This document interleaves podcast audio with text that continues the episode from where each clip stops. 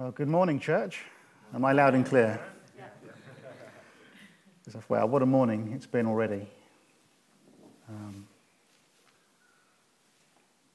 wasn't planning to say that, um, but um, it's just take a moment just to reflect on how good, how good God has been already, what we've heard already, and how we felt the presence of God already. So I'm now going to start with how I was supposed to be starting off, and that's is to say this. In the nineteen sixties, one of the greatest songwriters of all time, in my view, Chris Christofferson. Yeah. Yeah, that's it, John. You're my buddy, John, you know. Wrote a song called Please Don't Tell Me How the Story Ends. As you can probably guess from that title, it's a sad song. It's a very sad song. But today, we are going to look at how the story ends as part of our conclusion of the series, Why Church? Because, and apologies for the spoiler alert, the ending is good. We're on the winning team. Our victory is guaranteed. Our ending is a story of triumph, yeah, of victory, of hope and encouragement. And the title of today's talk is The New Jerusalem. But before we get into the New Jerusalem, let's have a quick recap of what we've covered over the last six weeks in our series, Why Church? So Dom kicked us off by looking at the Bride of Christ. So it's Jesus who guides, nurtures, and loves us corporately as well as individually. And on the second week, we had D R illustrating how we are the people of God. In the world, but not of the world, the chosen people and royal priesthood, saved by grace and faith and bonded by the Holy Spirit. And then Jonathan took us through some illustrations of the Father's family, showing how we're sons and heirs, brothers of Christ and sealed by the Holy Spirit, sharers and partakers together of the life of God. And then week four was Colin with his brick, you may remember, talking about how we are a temple built of living stones, the place where we all fit together as the Spirit chips away at our rough edges to form a solid whole.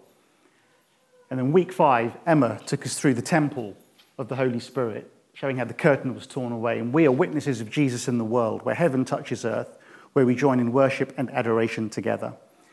And then last week, Robin took us through the body of Christ. We're one body made up of many parts. We need each other to fully see what God is about. There are no lone Christians in the Father's family. So today's conclusion, as I mentioned, is the New Jerusalem.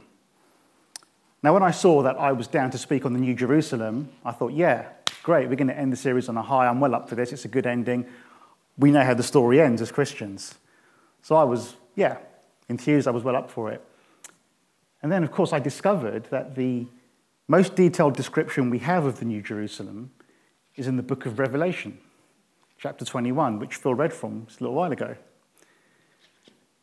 And then I thought, ah, okay, Revelation.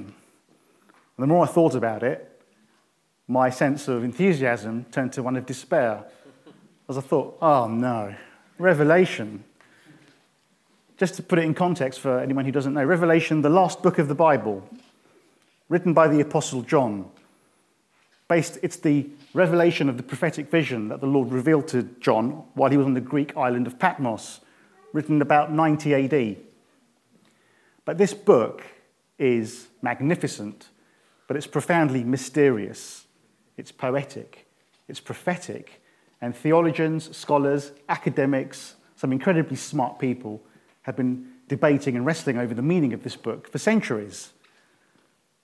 I thought, oh, no. I've really been stitched up here, you know.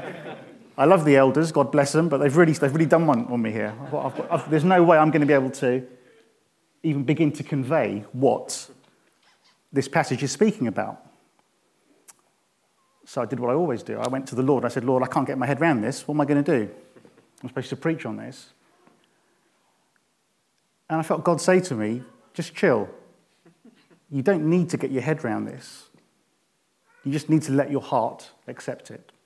Let your heart receive the truth of what this scripture is saying. I thought, yeah, yeah, Lord, I can, I can do that.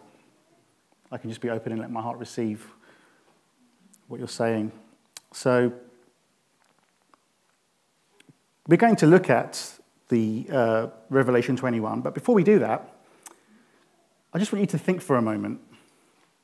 When you think of your own personal story, your own personal happy ending, what does that look like for you? What is your ultimate happy ending? Just take a moment to consider what that might be for you individually. And consider that God's happy ending for you is far bigger, far better, far brighter than anything you can possibly conceive of for yourself, as we're going to look at in Scripture now. Now, we're going to be looking at Revelation chapter twenty-one. We're not going to be looking at all of it. There is so much in here. But we're going to just go through um, a fairly good chunk of it. And to set the context of where this chapter is in the book of Revelation, Satan has been overthrown. The enemy has been defeated. Evil is no more. So I'm going to uh, read from the N I V this morning. Um, I'm going to start with verses one to five, and it's Revelation twenty-one, the New Jerusalem. Then I saw a new heaven and a new earth, for the first heaven and the first earth had passed away, and there was no longer any sea. I saw the holy city, the New Jerusalem, coming down out of heaven from God, prepared as a bride, beautifully dressed for her husband. And I heard a loud voice from the throne saying, "Now the dwelling of God is with men, and he will live with them. They will be his people, and God himself will be with them and be their God. He will wipe every tear from their eyes. There will be no more death, or mourning, or crying, or pain, for the old order of things has passed away." He who was seated on the throne said, "I am making everything new." Then he said, "Write this down, for these words are trustworthy and true." I'm just going to pause there for a second. When Phil came up and read that verse, it was like, don't know, it was like a punch in the heart, because I've been living with that scripture for during the preparation for this for this message. And there's been so many echoes today already in the meeting of how God's kind of confirmed what he's been revealing to me personally in this, um, even what Colin said about the clouds, as we'll come to later on. But um, I'm just going to pray before we carry on reading uh, the rest of the of the passage. So, Lord, we thank you for the truth and the power of your words. These, these are your words, Lord. Lord, I pray that our hearts would be stirred afresh, and we would connect, Lord, with, with our hearts would connect with what you're saying here, Lord.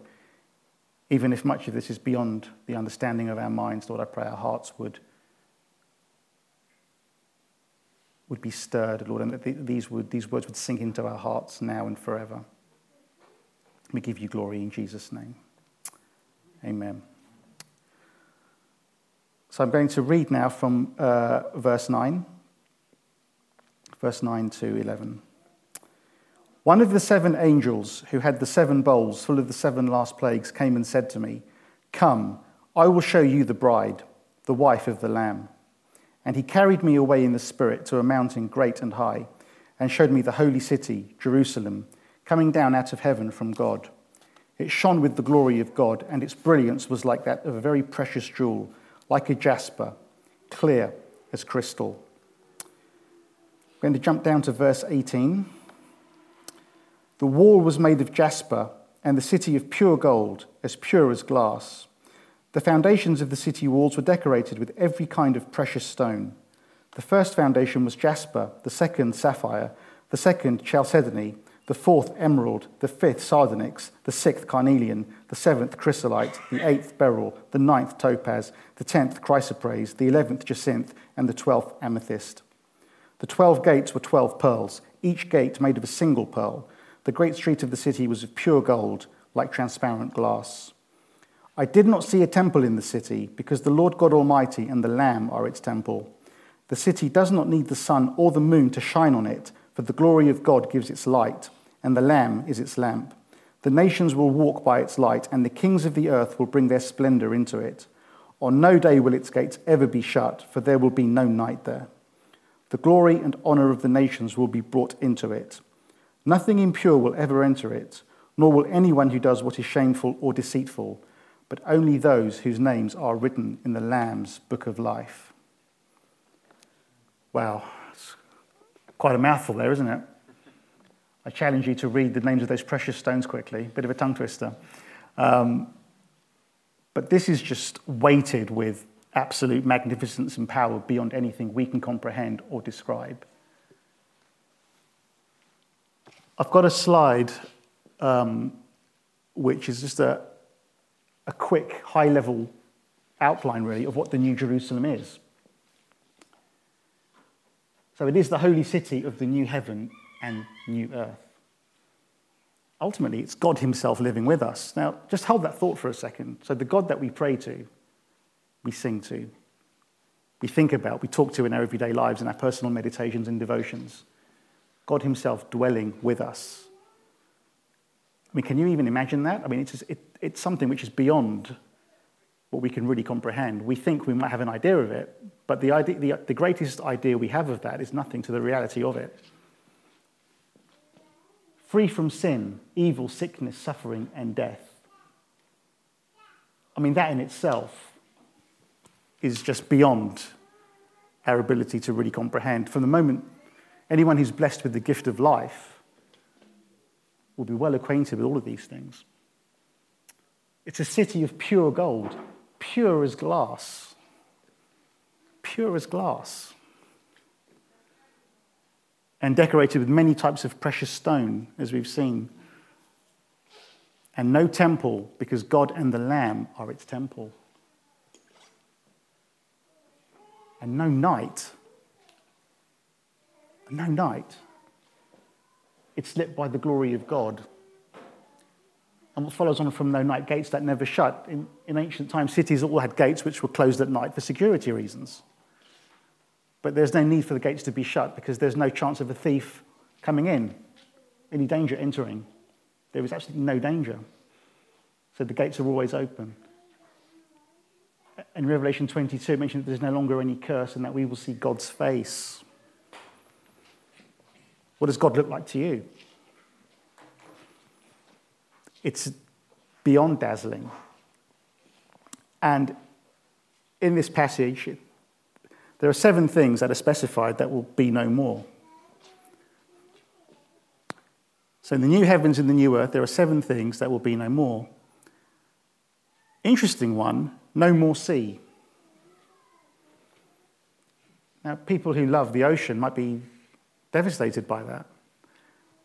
Now, as I mentioned, scholars, theologians, academics have been debating what some of the meanings are here.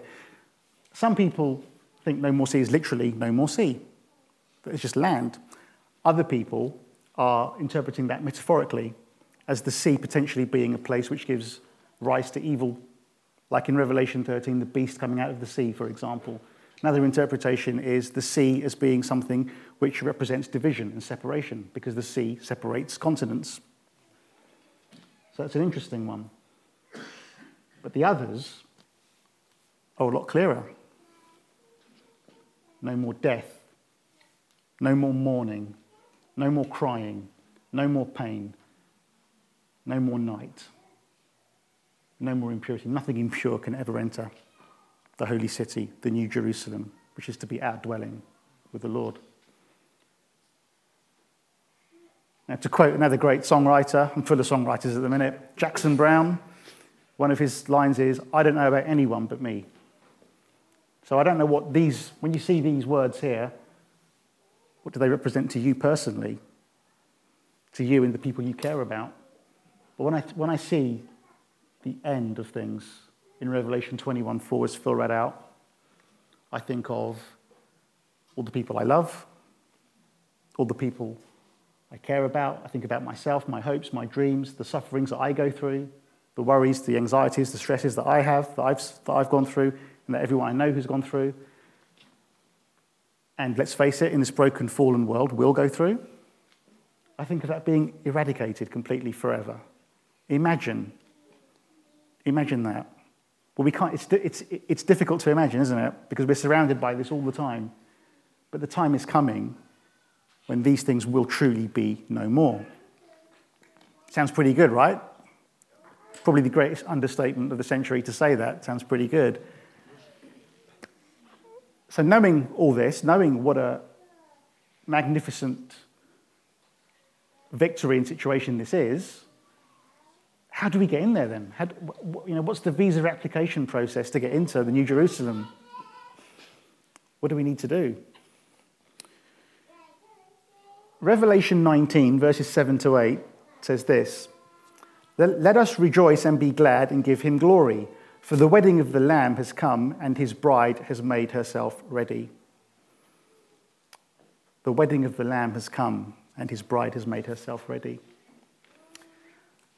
So, as we saw earlier in the series, we, the church, are the bride of Christ. This is talking about a wedding feast. Now, our church is no stranger to weddings, of course. We've had quite a few here. Most recently, Rachel and Jordan. Well, weddings are a great thing, aren't they? It's a wonderful, happy occasion. I love, the two moments that I love in any wedding, obviously it's when the bride walks down the aisle and the groom's kind of looking at her, waiting for her to arrive, and he's just gobsmacked by, by the beauty coming, the vision of beauty that's coming towards him. We, the church, are the bride of Christ. How do you think Christ sees us? We are that vision of beauty that he cherishes coming toward him. And I love the moment when the couple are about to exchange vows at the front and their eyes are just full of each other. The whole world could, could disappear and they would just be fixated on each other. So if the Lord sees his bride like that, how do we, the church, see the Lord? Our, in, in that pure love? You know, I read a quote recently about marriage, and it said that marriage isn't so much about finding the right person as it is about being the right person. And I want to remind you all today that each of you are the right person for the Lord. We, as a church, are the right people for the Lord, not because of anything we've done, but because of everything Christ has done. Because of everything Jesus has done, it makes us the right people for the Lord. It makes us the right people, the right person, the right church to be his bride. That's us. So how do we get into the New Jerusalem? We're the V I P guest of honor. We're the bride. Who's the most important person at the wedding? It's the bride and the groom. So we are there as V I Ps. No visa needed. You're in. If you have Jesus as your Savior and your Lord, and you turn away from sin, you're guaranteed a place in the New Jerusalem. This is our hope, this is our promise, this is our guarantee. However, it can seem a little bit distant, can't it, when we're living in the world that we're living in. We have this vision of the New Jerusalem, we read the scripture, we know it's there. We know it's coming one day. What about the in-between time? When these things which will be no more, the weeping, the pain, the suffering, the death, they're very present. And we have to live with the reality of that. So how do we do that? You know, no one said life would be easy. And in fact, Scripture, Revelation twenty-one seven, the Lord says, he who, he who overcomes will inherit all this. And in chapter three, verse twenty-one of Revelation, to him who overcomes, I will give the right to sit with me on my throne. So there's a real sense of having to overcome. Everyone here, we all know what that's like to have to overcome stuff, big and small. But how do we overcome? I'd refer to Proverbs three five. Trust in the Lord with all your heart. Lean not on your own understanding. Not just trust in the Lord, but trust in the Lord with all your heart. with all your heart. Maybe you're struggling to do that. Maybe you're saying, God, where are you? Can't see you. Can't feel you. Where are you? Tell him. Chat to him. Tell him.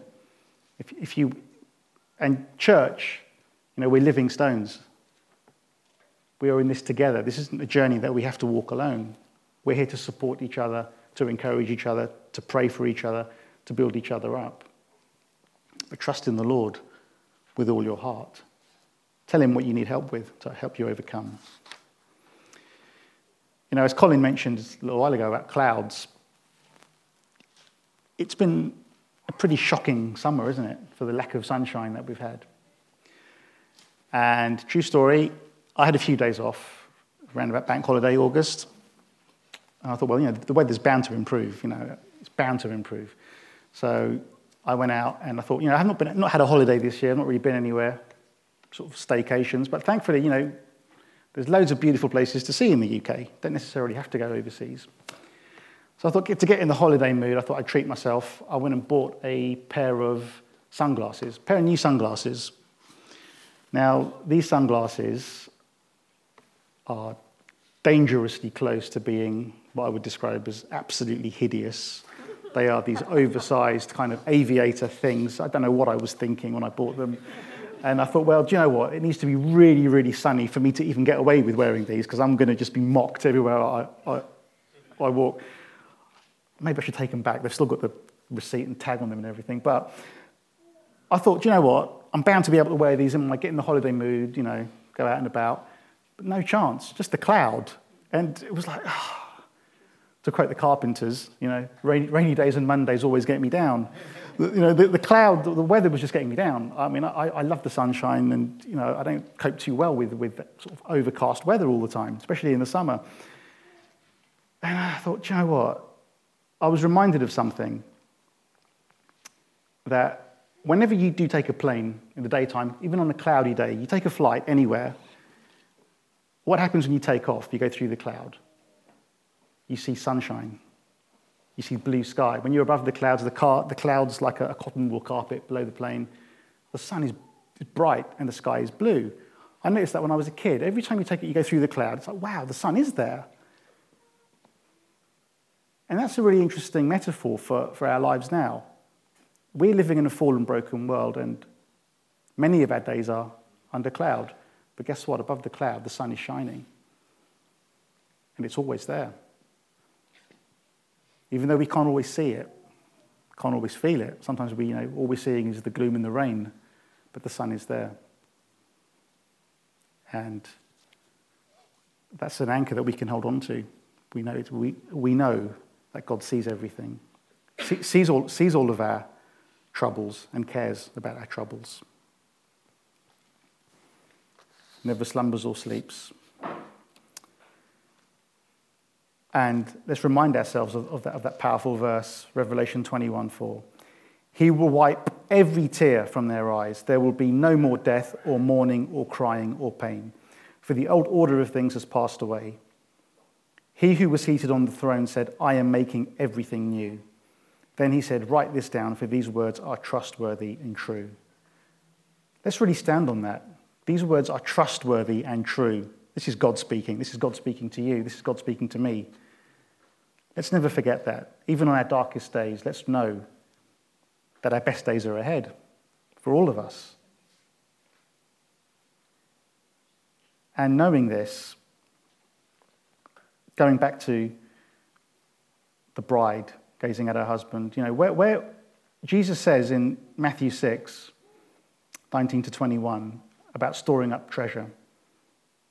Do not store up for yourselves treasures on earth where moth and rust destroy, where thieves break in and steal, but store up for yourselves treasures in heaven where moth and rust do not destroy and where thieves do not break in and steal. For where your treasure is, there your heart will be also. So let's ask ourselves, where's our heart? What, what are our eyes gazed upon? For, for where our heart is, where our treasure is, our heart is. Are we storing up treasures above or here below? As, our, as the bride of Christ, Let our eyes and our hearts be full of him. Let him be our treasure.